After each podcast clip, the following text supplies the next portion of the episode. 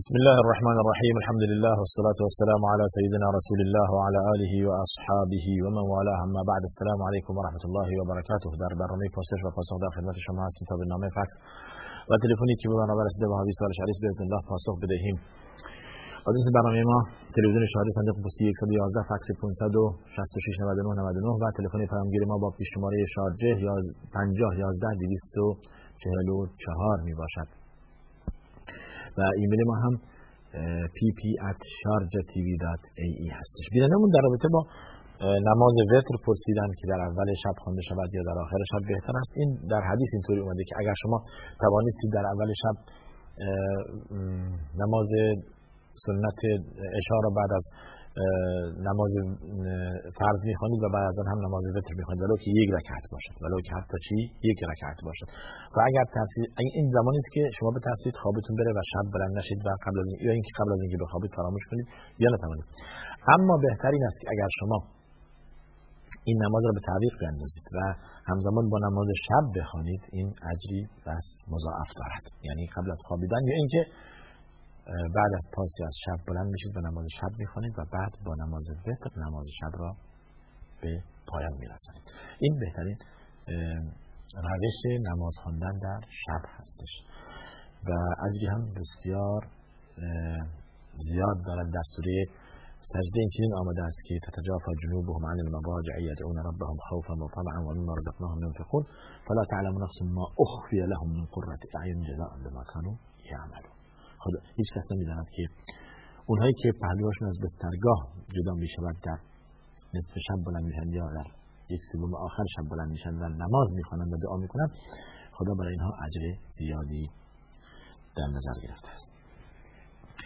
در رابطه با مسئله آشورا عرض کردیم و روزه آشورا عرض کردیم سنت هست و این داستانش بارها گفته ایم که زمانی که رسول الله وارد مدینه شد و دید که یهود مدینه روزه هستند و در پرسید علت چیه که شما در روز روزه می‌گیرید عرض کردن که روزی است که خداوند حضرت موسی را از دشمنانش نجات داده به میمنت این نعمت که خدا بر پیامبر موسی داده است. ما روزه می‌گیریم و روزه هستیم. فرمود که ما نزدیکترین به موسی تا شما. پس اولاست که ما روزه باشیم. و در دستور دارن که روز دهم مردم روزه باشند این واقعه در زمانی که رسول الله وارد مدینه شدند قبل از جریان حرکت امام حسین و قبل از جریان کربلا ربطی به این مسئله اصلا ندارد. هیچ. جریان روزه روز آشورا ربطی به مسئله شهادت امام حسین که صدفتا در روز دهم محرم اتفاق افتاد ندارد. و دستور دارن پیامبر روزه رفتن و مردم هم روزه گرفتن و بعد فرمودن در نهایت عمر خود فرمودن که اگر سال دیگه زنده بودن تاسوعا و آشورا روزه می‌گیرن تا اینکه عبادت پیامبر با عبادت اهل کتاب فرق داشته باشد و هم حرس رسول الله صلی الله علیه و همیشه این بود که عبادت ایشون شبیه عبادت اهل کتاب نباشد. حتی در مسئله قبله اگر یادتون عرض کردیم زمانی که پیامبر مرتب از خدا می‌خواست که قبله عوض بشه از بیت المقدس به کعبه. قد نرى تقلب وجهك في السماء. مرتب میخوایی که ما قبلت عوض کنیم که شبیه قبله اهل کتاب نباشد. حالا فلان نک قبلتا ترضاها تا آخر که بعد از 16 ماه که نماز میخوندن مسلمانان به طرف بیت المقدس تغییر رفت به طرف کعبه به طرف مکه. شاهد اینجاست تو پرانتز که پیامبر نمی‌خواست عبادتش نحوه عبادتش مثل عبادت اهل کتاب باشد پس بنابراین فرمودن که اگر تا سال دیگه زنده بودن روز نهم هم روزه می‌گیرن منظور اینه که روز نهم و دهم. حالا علما اینو میفرمان که اگر بخوایم خلاف عبادت اهل کتاب خدا را عبادت کنیم یا روزه بگیریم یک روز قبل از آشورا یا یک روز بعد از آن. یعنی تاسوعا و آشورا یا اگر نشد تا ما نتونستیم روزه بگیریم آشورا و هادی عشر و یازدهم. پس میشه نهم و دهم یا دهم و یازدهم. بسیار. و فضیلت چند در جلسه گذشته از کردیم که یک سال خداوند رسول الله صلی الله علیه و گناه یک سال بخشیده می شود در روز گرفتن روز آشورا روز ده محرم.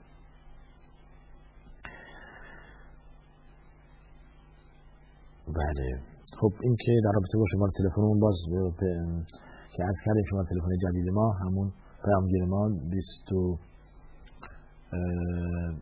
با شما که عرض کنم یا 50 11 244 هستش. 50 11 244 نه اون شماره قبلی که 50 11 235 بود. اون اگرم شما شنیدید برنامه تکراری است ممکنه تکراری گذاشته باشند و اون برنامه قبلی رو شما دیدید که شماره تلفن قبلی هست. پس شماره جدید الان بعد همش 244 آخرش هست. یعنی 50 11 244 بیانمون از جاست هم در جلسه گذشته عرض کردیم که در رابطه با مسئله مشکلی که دارند و افتادند و نمی‌تونن نماز بخوانند از با هر کیفیتی که توانستید نماز بخوانید. با هر کیفیتی که توانستید نماز بخوانید. نشسته یا ایستاده. هر کیفیتی که توانستید اگر که پیش نماز و امام بهتری هست و قرائتش خوبه اون بگذارید پیش نماز بشود و شما معمون بشوید. توجه کردید؟ بعد بله. خیلی ایمیل بینندمون در رابطه با اگر کسی را درست متوجه نشدم جدا کرده از این جلسه قبلا این, این ایمیل من خوندم یادمه. حالا منظور طلاق هست؟ آه بله. نه.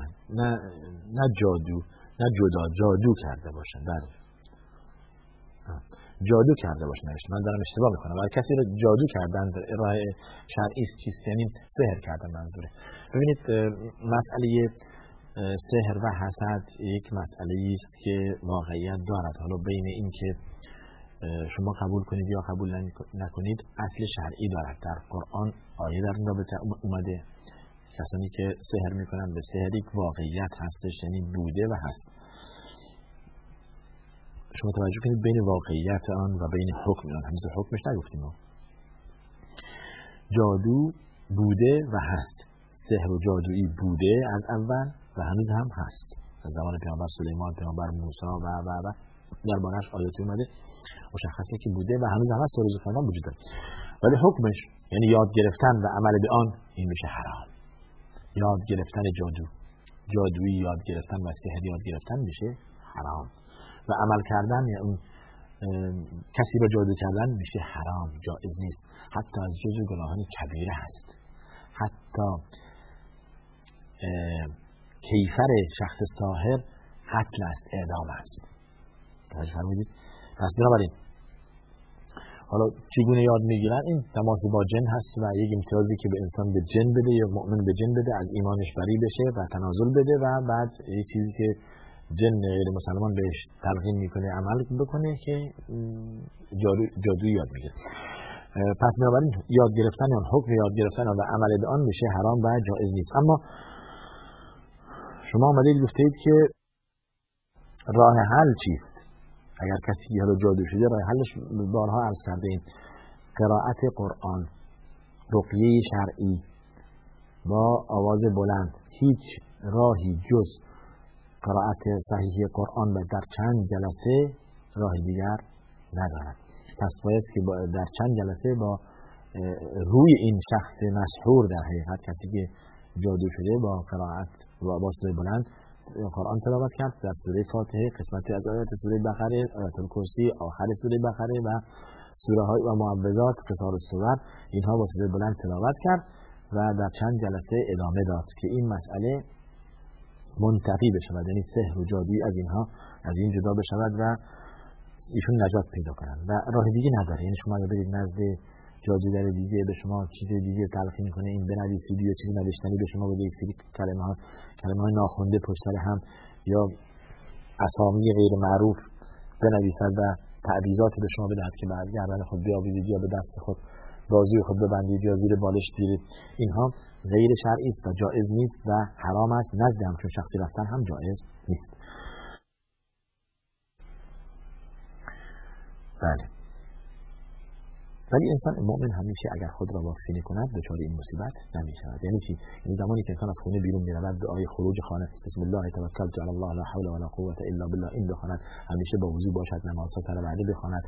اهل ذکر باشد اهل سبحان الله الحمد لله ولا اله الا الله باشد. اهل استغفار باشد مرتب استغفار کند مرتب. لا اله الا الله وحده لا شریک له له الملك وله الحمد وهو على كل شيء قدیر. این را بگوید نه سحر نه جادو و نه حسد. به این شخص نمی‌تواند کاری کند. این خدا کاملا واکسینه کرده. این در پناه خداست. یک سپری دارد که هیچ کس نمی‌تواند با آن مبارزه کند. توجه کردید انسان مؤمن همیشه خود را ملزم به استغفار و ذکر و این آداب. خود را وادار می‌داند که همچون, همچون عبادتی و همچون ذکری و همچون زبانی داشته باشد. بله. گفته بعد سوال بعدیتون اگر جن در بدن انسان باشد و یا در خانه انسان باشد. نحوه بیرون کردن و جدا کردن چگونه هستش؟ بازم با رقیه شرعی بازم با قرائت قرآن بازم با تلاوت قرآن. در حدیث داریم در خانه که در آن سوره تلاوت می شود شیطان از آن خانه دور می شود یا نزدیک آن خانه نمی شود و انسان اگر در خانهش فیلم های مبتزل باشد. در, خانهش قمار باشد. در خانهش عرض شود که تصویر باشد. عکس مجسمه باشد روی تاخچه هاش بالای سرش عکس باشد. این طرف عکس. یا بعضیا حالا سوالی هم داریم در آخر بعضیا حیوان یا سگ میارن تو خونه خودشون. خب این راه برای اینکه شیاطین و این جن داخل این خانه بشون بیشتر است تا اینکه فرشته خب شما مانع دخول فرشتگان شده در حدیث اومده در خانه که در آن عکس و مجسمه یا سگ هست ملائکه داخل نمی شود خب چی جایگزین ملائکه می شود جن. ولی هیست که شما زمینه برای برای جن فراهم کردید توجه کردید؟ زمینه برای جن فراهم کردید حالا توصیه ما این است که در خانه مجسمه نباشد عکس آویزان نباشد و ارشاد که چیزای مبتزل و یا مثل حیوانی مثل سگ نباشد. حالا سگی که حراست هر جداست مثلاش جداست ولی سگی که شما مثل بعضی ها که عادت دارن یا تقلید می‌کنن از غربی های مده یا سگی در ماشینشون یا در خونشون باشه این شرعی نیست. و بدونید که از از اجرتون کاسته میشه. روزانه در حدیث اومده روزی دو دو قیرات از اجر انسان کاسته میشه. و این اینها باعث میشه که بیشتر جا برای جن شما باز کنید و برای شیاطین باز کنید. اینها را پاک کنید خونتون از این مجسمه ها از این عکس ها از این حیوانات و درش سوره بقره بخوانید قرآن بخوانید و نماز بخوانید و ذکر کنید و خونتون مثل مقبره یا قبرستان قرار ندید که اصلا درش نماز خوانده نشه. نماز سنت نماز شب حتما در خانه بخوانید. بله. و این باعث میشه که یک خانه شما تبدیل بشه به یک جای پاک. به یک جای پاک که شیاطین در آن دیگه راهی پیدا نکنند. یعنی خود را واکسینه کرده خونه خود را کاملا حالا اگر به اصطلاح امروز ضد عفونی جنی کردید که جن و شیاطین در آن داخل نشوند. با, با قرائت قرآن با کاملا پاک نگه داشتن از این مجسمات و تصاویر و این عکس ها نتیجتا این میشه که شما در امان خدا هستید تا تا فردا صبح. صبح هم تا شب. شب هم همینطور همینطور. وقت از خانه بیرون می‌روید این از کار دارید وارد می‌شوید این از کار رو دارید. خود و خانهتون را واکسینه کردید از از این امراضهای روحی یا این چیزایی که ما امروز درش مردم شکایت می‌کنن و میگن که در خانه من جن هست در خانه من بله. توجه فرمودید؟ بسیار خوب. خیر.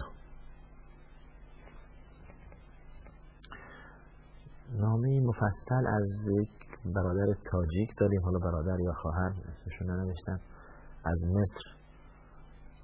من این وقت نمی‌تونم نامه رو بخوانم ببخشید شما تلفن دادید شما اینجا.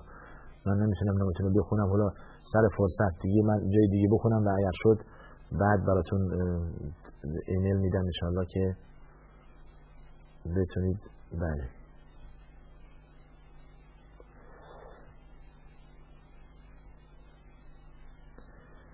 باز بیننده از تاجیکستان. السلام علیکم و رحمت الله. از تاجیکستان.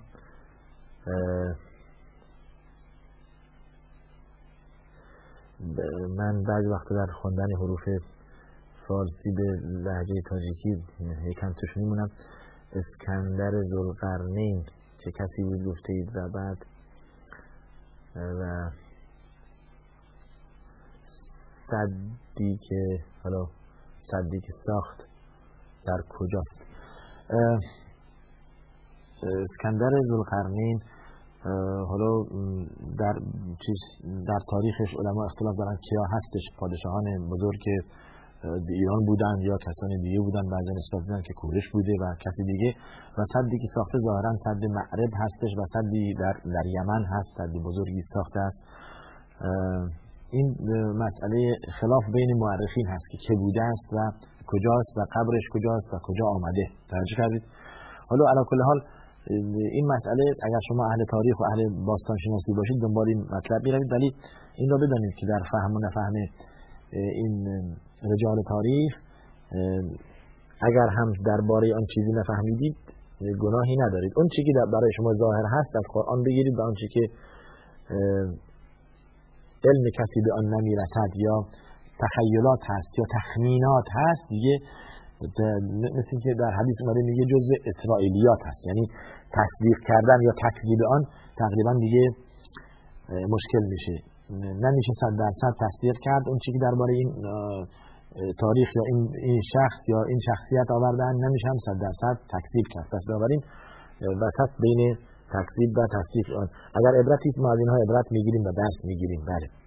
و اگر چیزی از زندگی اینها ما یاد می‌گیریم بسیار چیز خوبیه. آیا حضرت عیسی گفته اید زنده به آسمان بالا؟ بله. یا زنده به آسمان بر میگردد خدا اینطور میفرماید. ما قتلوه و ما صلبوه ولکن شبه لهم در آیه دیگه میفرماید بر رفعه الله الیه. خود حضرت عیسی زمانی که میفرماد الله سبحانه از زبان حضرت عیسی میفرماد فلما توفیتنی كنت انت الرقیب علیه یعنی زمانی که مرا از بین می‌بری شما دیگه مسئول این هستید که پس طبق آیه کل نفس ذائقه الموت مرگ ایجاد شده بعد به آسمان برده شده. اینطوری می‌تونیم بگیم. و بعد هم از آسمان هم پایین میاد بله در آخر زمان از آسمان پایین میاد و این مثل عیسی کمثل آدم خلقه من تراب. در رابطه با خلقت آدم چه چه معجزاتی بود چه شگفتی هایی که با خاک آفریده شد بعد خداوند درش روح دمید و تبدیل شد به یک انسان. در مسئله خلقت حضرت عیسی هم همین.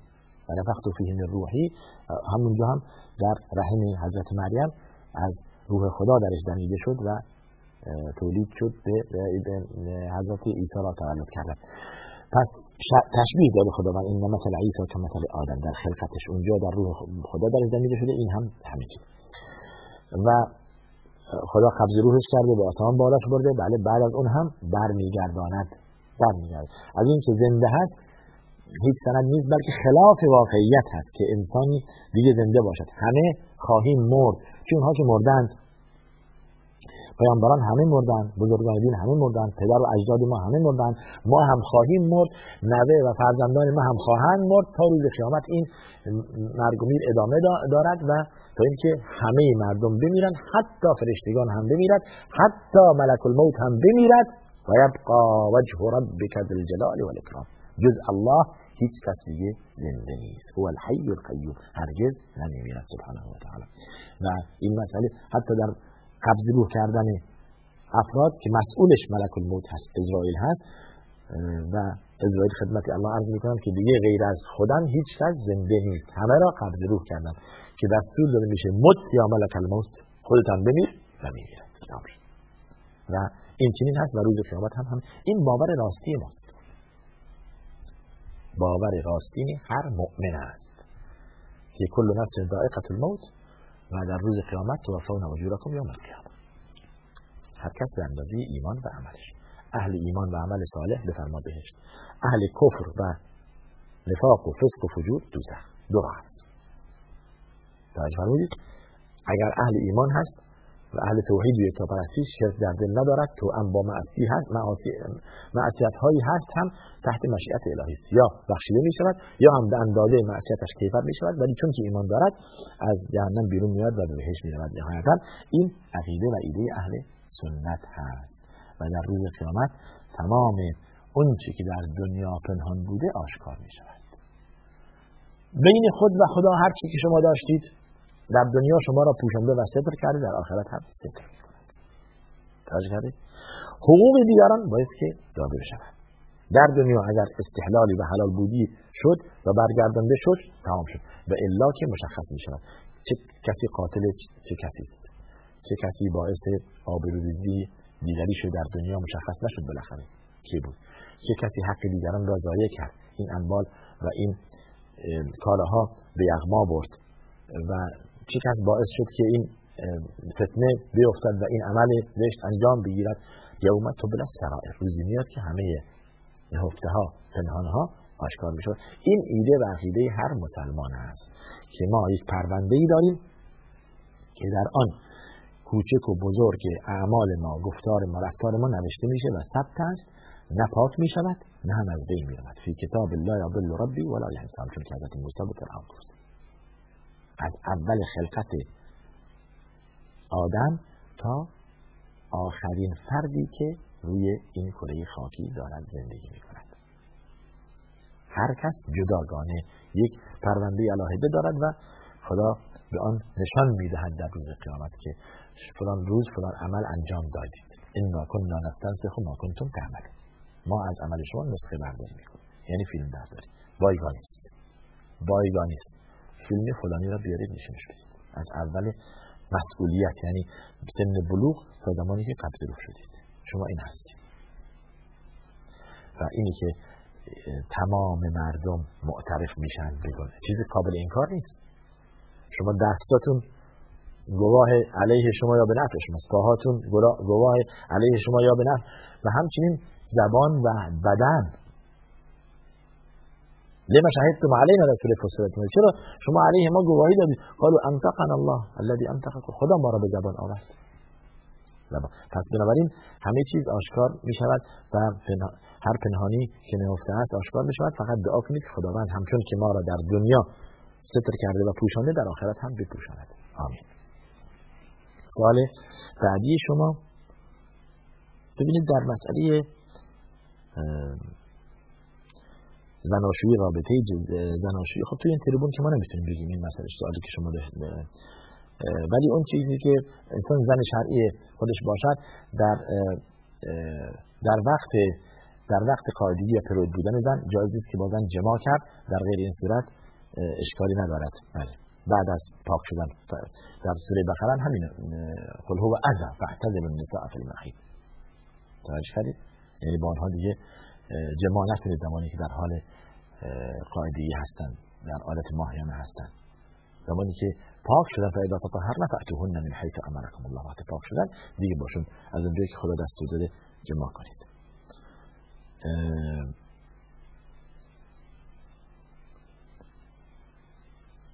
چرا پیامبر سحر کردن این سوال کردید ببینید برای اینکه پیامبرم یک حالت انسانی دارد عادی یک حالت نبوی دارد صلی الله علیه وسلم داشت. یک حالت انسانی که غذا می‌خورد میخوابید ازدواج می‌کرد حرف می‌زد بازار می‌رفت خرید می‌کرد یک حالت انسانی و یک حالت نبوی که از طرف خدا کنترل می‌شد. اون چی که انجام می‌دهد از یا می‌گوید وحی یوحا. یعنی در رابطه با دین هست در رابطه با تشریع هست در رابطه با حلال و حرام هست در رابطه با این از خود دیگه چیزی نمی‌گوید این زندگی نبوی است که از طرف خداست. این را بگو می‌گوید. این را نهی کن نهی می‌کند. پس از خود چیزی نمی‌گفت صلی الله علیه وسلم ما ینطق در سوره نجم همین ما ینطق عن الهوا ان هو الا وحی یوحى از خود چیزی نمی‌گوید. هر چی باشد در رابطه مسئله تشریع وحی است که به سوی او فرستاده می شود ما بهش میگیم اینو بگو می‌گوید. بله. پس بنابراین مسئله سحر که گفته اید هم یک تا مشخص بشود که ایشون هم یک ایشون غیب نمی‌دانن ایشان با این که صلی الله علیه و سلم با این که اشرف مخلوقات بودن غیب نمی‌دانستن. یعنی در فهم چیزهای نهفته و غیبی مثل یک بشر عادی بودن صلی الله علیه وسلم هیچ چیز غیب نمی‌دونست آیه سوره انبیاء هم همین میگه؟ قل لو كنت اعلم الغیب لاستكثرت من الخير. و ما مسنی السوء.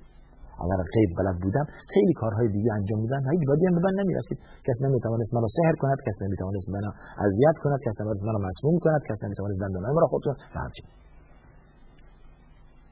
پس چون که غیب نمی‌داند سحر هم می‌شود. حالا سحر شدن پیامبر یک درسی برای امتش بود. لبید ابن اعصام یهودی را سحر کرد و در حدیث اومده وقتی که آیات سوره فلق نازل شد مرتب از سوره اینا می‌خوند و گرهی از این سحر باز می‌شد. قل اعوذ برب الفلق من شر ما خلق. تا آخر مرتب می‌خوند تا اینکه کلا این در آن ریسمانی که سحر گره داده بود در آن مرتب باز می‌شد و از بین می‌رفت. و این هم یک درسی است که راه علاج سحر از طریق چیه؟ قرآن. با آواز بلند با صدای بلند در چند جلسه مرتب خوانده بشود تا این مسحور شفا پیدا کند.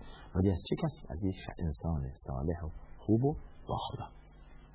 که این را تلاوت کند و این از بین برود. امروز یکی من زنگ زد در رابطه با اینکه ما میترسیم سحر شده باشیم میترسیم خونه ما درش جن باشد میترسیم شما بیاید خونه ما قرآن بخونید. گفتم لازم نیست خودتون بخونید. خودتون بخونید. اینها رو از خودتون جدا کنید. دو دایید این مسئله چیزی که عرض کردم در در بعض برنامه کجا بود که در خانه سگ نباشد مجسمه نباشد عکس نباشد به تلاوت قرآن باشد شما خودتون و خانهتون را چی کردید؟ مسئول داشتید از این از این مسئله. پس بنابراین به این سوال برمیگردیم درباره زندگی رسول الله صلی الله زندگی حضرت زندگی نبوی داشتن و زندگی بشری که انما انا بشر مثلكم در در سوره کهف هم همینه میگه. انما انما الهکم اله واحد. من بشری مثل شما هستم. در خوردن و خوابیدن و ازدواج کردن و بازار رفتن و طبیعت یک بشر عادی میمیرم و تمام اینها یک بشر مثل شما هستم. ولی در مسئله تشریع کسی هستم که به من وحی میاد و بعد از من دیگه وحی نیست. یعنی به پیامبر وحی می‌شده. دیگه بعد از پیامبر دیگه وحی قطع شد. بله. بسیار کدام داست که انسان بخواند در مهر محبت بین زن و شوهر بیشتر بشود از تاجیکستان بینه این زنگ زدن؟ حالا دعای به خصوصی نیست در این رابطه ولی دعایی که انسان را از ناراحتی به زدایت یا ناراحتی انسان جدا کند ما داریم اون چی میفرماد اللهم اینی عبدک و ابن عبدک و ابن امتک ناصیتی بیدک ماض فی حکمک عدل فی قضاءک تا آخرش که میفرماد که قرآن را بهار دل من قرار بده. و من را از هم و غم و ناراحتی نجات بده. این آخرین دعاست این دعا انسان را بخواند که خداوند از ایشون ناراحتی و اندوه میزداید و هر دعایی که شما بخوانید هر جای قرآن بخوانید به غرض این که خدا شما را موفق کند توفیق نصیبتون میشه. ولی بعض وقتا جا می‌خواد یعنی مکان می‌خواد و وقت. این خیلی تاثیر داره.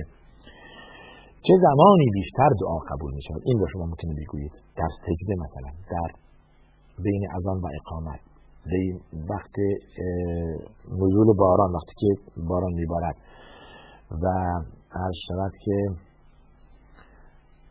در آخر شب یک سوم آخر شب زمانی که انسان از خواب بیدار میشه پهلو به پهلو میشه از پهلوی راست بخواد پهلوی چپ بخوابه یهو بیدار میشه. ما در خواب در مثلا از, از شب تا صبح سه چهار بار هر کس بیدار میشه. در حدیث اومده در صحیح بخاری من تعار من الليل فقال لا اله الا الله وحده لا شريك له له الملك وله الحمد وهو على كل شيء قدير الحمد لله وسبحان الله ولا اله الا الله ولا حول ولا قوة الا بالله. اللهم اغفر لي أو دعا استجيب له وان قام وتوضأ وصلى قبلت صلاته أو كما قال عليه الصلاة والسلام. اگر زمانی که پهلو پهلو میشه از خواب بیدار میشه. این را بگوید لا اله الا الله وحده لا شریک له له الملك وله الحمد وهو على كل شيء قدير بعد الحمد لله سبحان الله بگوید بعد لا اله لا اله الا الله بگوید بعد لا حول ولا قوه الا بگوید. بعد بگوید خدا مرا ببخش یا دعای دیگری بگوید دعای دیگری بخواند خداوند دعاش قبول می‌کنه. و اگر بلند بشه دو رکعت نماز بخونه وضو بگیره دو رکعت نماز بخونه دعا نمازش پذیرفته میشه. این وقت خیلی ها غافلن در این لحظه به خصوص. خیلی مشکله. من بلند بشم بعد صورتمو بشونم بزرگ بگم. خواب از چشم میپره ولی خب شما خود نتیجه خوبی بینید دیگه. یا لاعقل یا لاعقل اگر شما نمی‌خواید که خواب از چشمتون بپره همون چیزی که عرض کردم همون ذکر همون لحظه اون ذکر را شما بگویید و اون دعا را بخوانید و اون ورد را و اون ذکر را لا اله الا الله شریک تا آخر که عرض کردم و یک دعایی که در ذهنتون هست دعای مغفرت و دعای توفیق و دعای هدایت برای خودتون همون زمان که خیلی امید استجابتش هست. توجه فرمودید بله. این وسط خواب شما. حالا در شب 24 بار مثلا شما اینو بگوید. خیلی چیز جالب. بله. و دعای وقتی که انسان روزه هست زمانی که افطار کند وقتی که روزای جمعه مثلا در حدیث اومده که در ساعتی از جمعه هست که درش دعا مستجاب میشه. اگر مثلا چیزی خدا داشت قبول می‌کنه. پس بنابراین هر دعایی شما بکنید ان شاء الله خداوند دعاتون قبول می‌کنه. خود از خدا بخواه. خدایا مهر و محبت بین من و شوهرم بیافزای محبت ایشون در دل من محبت من در دل ایشون قرار بده. شما این رو می‌تونید از خدا بخواید. مستقیما در سجده از خدا بخواه. توجه فرمودید؟ بله.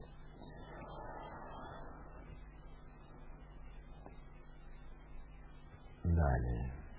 تا ایمانش قوی بشود بارها از کردیم. این مسئله ایمان قوی شدن و به خدا نزدیک بودن با همین چیزایی که از کردیم. اهل نماز باشد اهل اهل ذکر باشد اهل اهل صدقه و انفاق باشد اهل ایمان باشد اهل تلاوت قرآن باشد. خود, خود را به خدا نزدیک کرده. ایمان زیاد کم میشه با طاعت زیاد میشه با معصیت ضعیف میشه. شما دقت کنید شارژش کنید. یعنی این دل به نور ایمان به, به, نور ایمانی و نور توحید و پرستی و لا اله الا الله و ذکر و ورد و نماز خوندن و صدقه دادن و تلاوت قرآن اینو سیغل کنید اینو شارژ کنید تا ایمانتون بیشتر بشه. اینطور انسان به خدا نزدیک میشه به وسیله نمازهای سنت. در حدیث اومده اینقدر بنده به وسیله نماز سنت به وسیله نم... به سنت نوافل حالا هر چی باشد نماز یا روزه سنت یا صدقه به من نزدیک میشه که دیگه کنت سمعه الذي يسمع به شنواییش میشم بیناییش میشم دست اینا برای انسان مؤمن یک چیزی مجربی است. کسی که اهل ایمان هست این تجربه رو کرده و می‌داند که خداوند چگونه به درد انسان می‌خورد. بله زمانی که شما خدا را فراموش نکردید خدا هم تعرف الله فی الرخاء عرف فی الشده در سخت ترین جا خدا را فراموش نکن در زمانی که یا در در خوشی خدا را فراموش نکن خدا در ناخوشی تو را فراموش نمی کند بله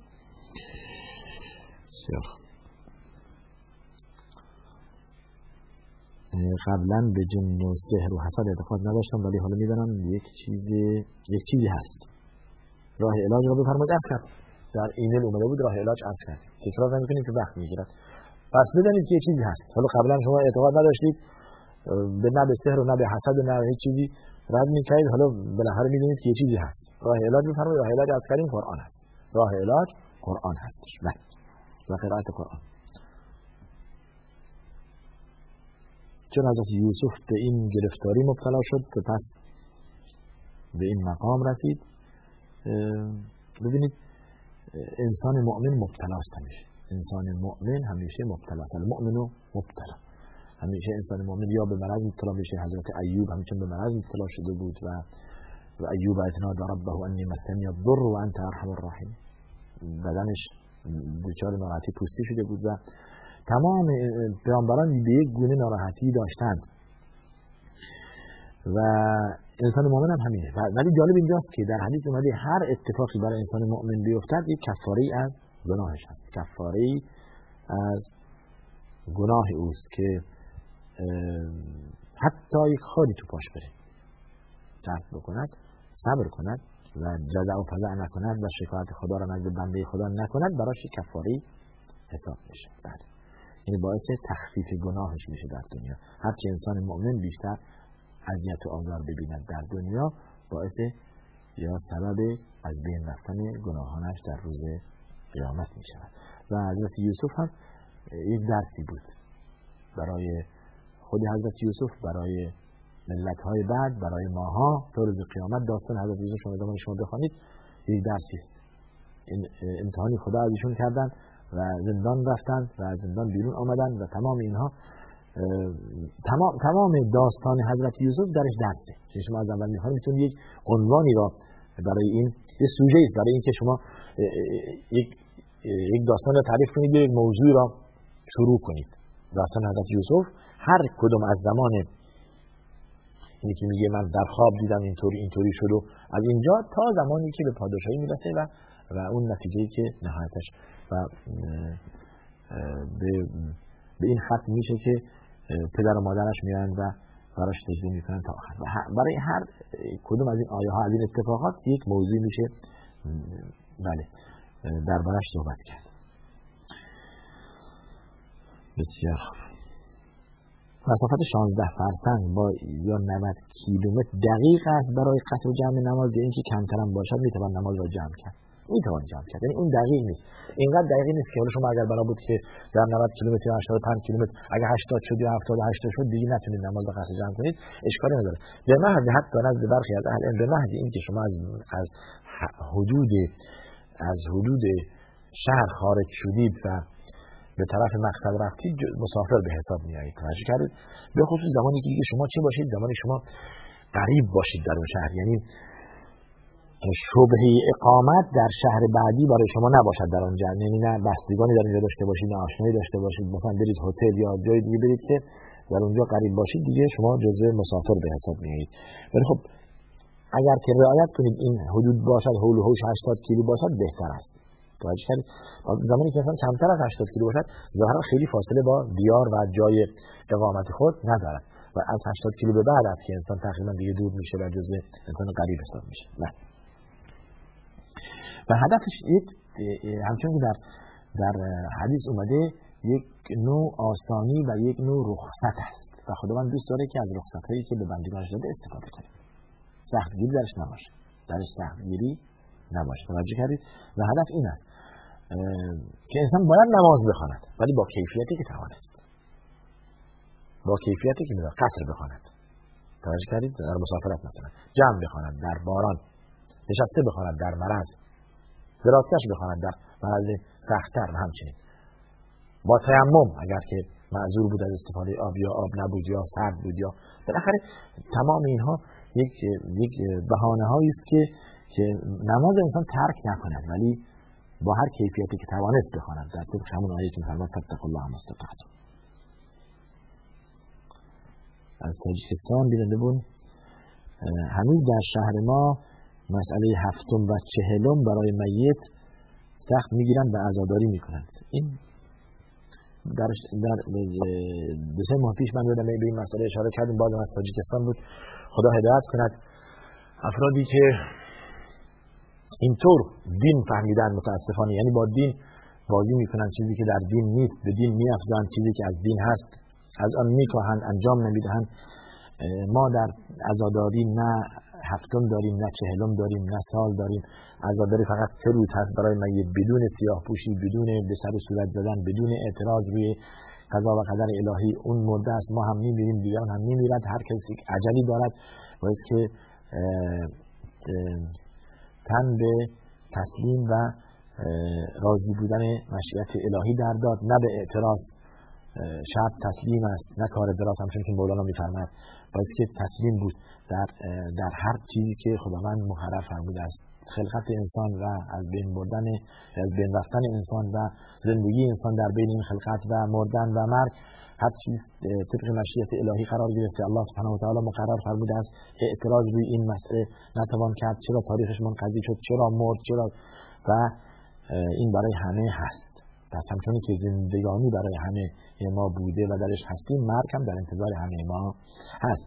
و باید که ما خوشحالی و عزاداریمون وفق مراد خدا و رسول خدا باشد.